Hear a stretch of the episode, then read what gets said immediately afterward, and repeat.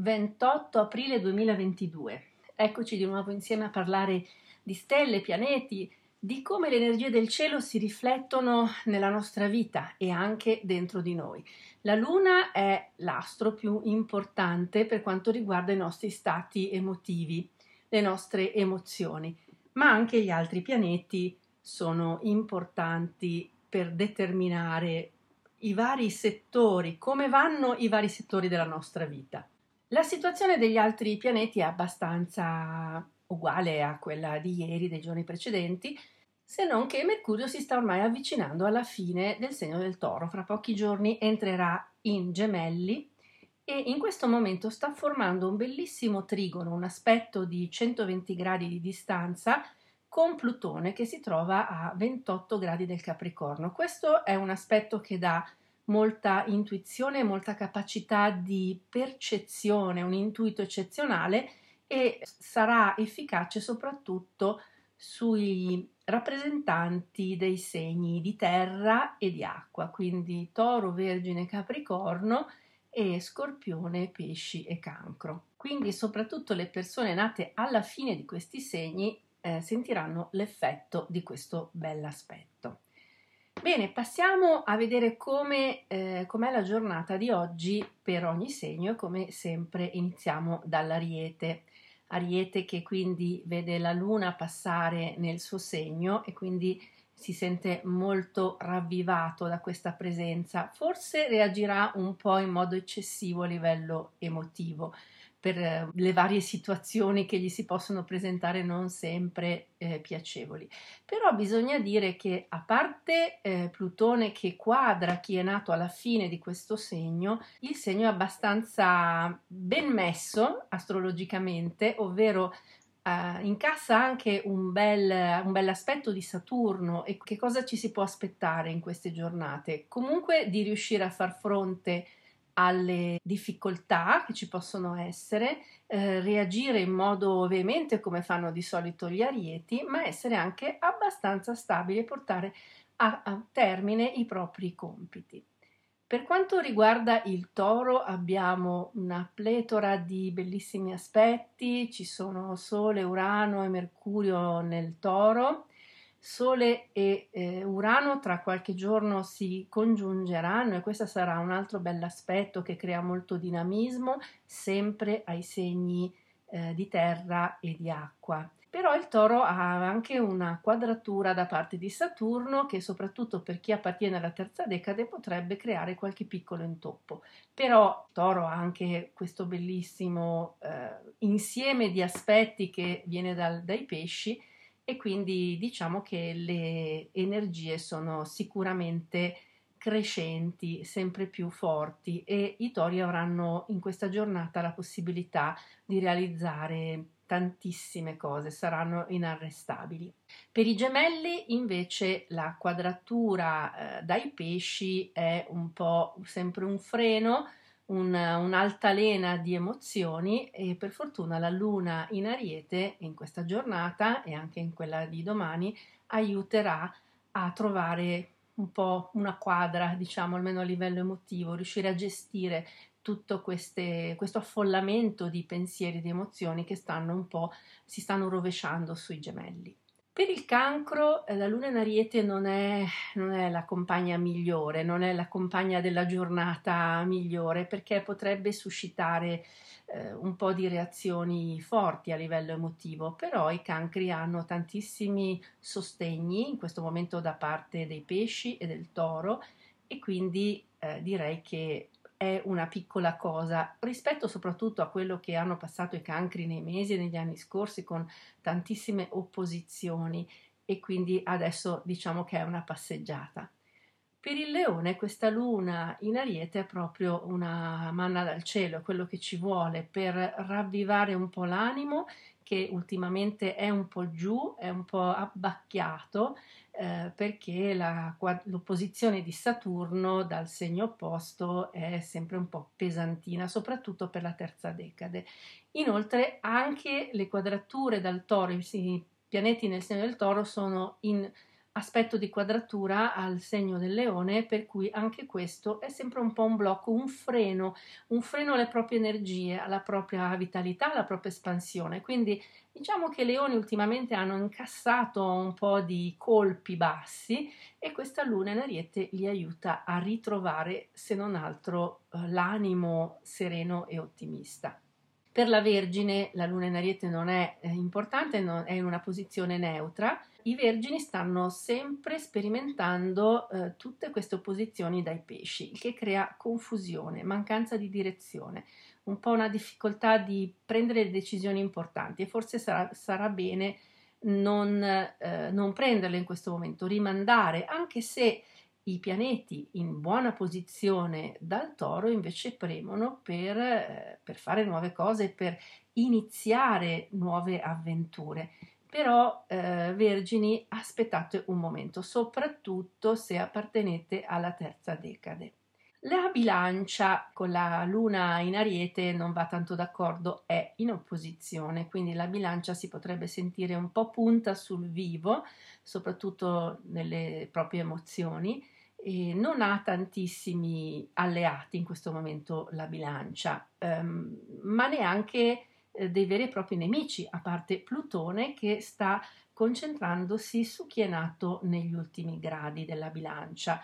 e quindi eh, direi che è bene che chi è nato negli ultimi giorni del segno si concentri sulla propria interiorità e sul lasciare andare quello che deve lasciare andare. Invece eh, con la luna in ariete, ebbene, qualcosa eh, potrebbe darvi un po' fastidio a livello emotivo, ma Saturno in buon aspetto vi aiuta anche a tenere il vostro solito aplomb. Per lo scorpione è un po', eh, la, un po' il discorso inverso. La luna in ariete è neutra per lo scorpione, ci sono però tre pianeti in opposizione dal toro un pianeta in quadratura, Saturno dall'Acquario, e però tanti pianeti, quattro corpi celesti eh, in buon aspetto eh, dai pesci. Ci sono Marte, Nettuno, Venere e Giove. Tra l'altro questa congiunzione Venere, Giove, Nettuno in, eh, in pesci è veramente eccezionale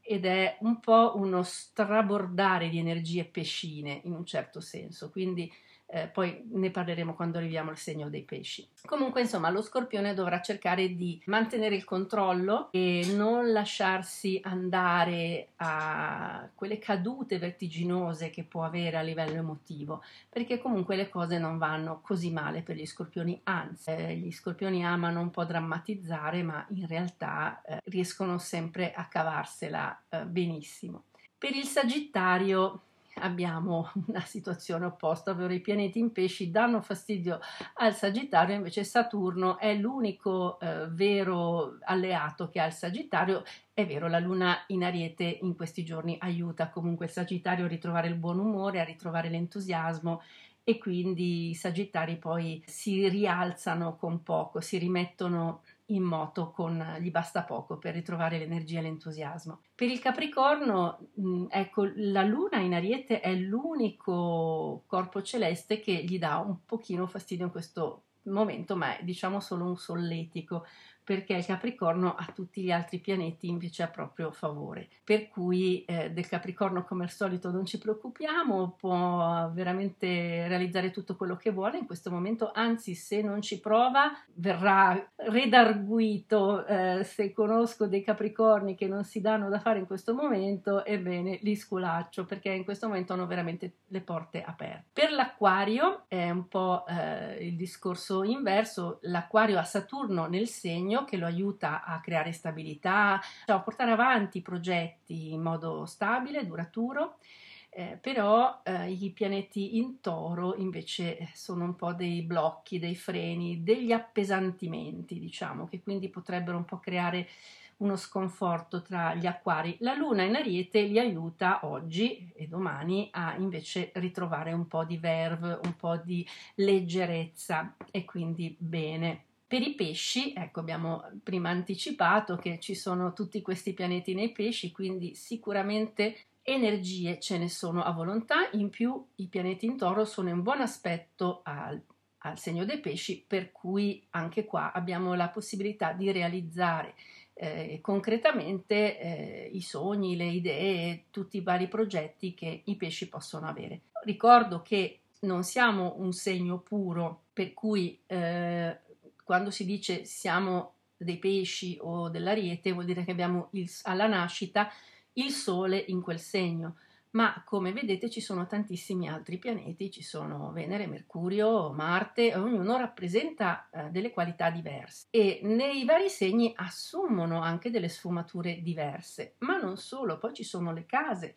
Le case dipendono, diciamo, partono dall'ascendente. L'ascendente è la cuspide della prima casa e ci sono altre 11 case. Sono 12 case come i 12 segni e le case rappresentano gli ambiti eh, esistenziali in cui un pianeta esprime la sua energia. Per cui un pianeta nella decima casa, che è quella della propria realizzazione personale e professionale, si comporterà in modo diverso che un pianeta in quarta casa che rappresenta la famiglia, l'abitazione e la casa. Eh, ovviamente siamo un mix di eh, energie planetarie e eh, di segni, non, non siamo dei segni puri. Eh, ovviamente queste previsioni che sono eh, generiche, eh, realizzate ovviamente solo, pensate solo per il segno, potrebbero non, è, non adattarsi completamente a noi, però ci danno già delle indicazioni perché il Sole è il nostro nucleo, è il nucleo della nostra personalità,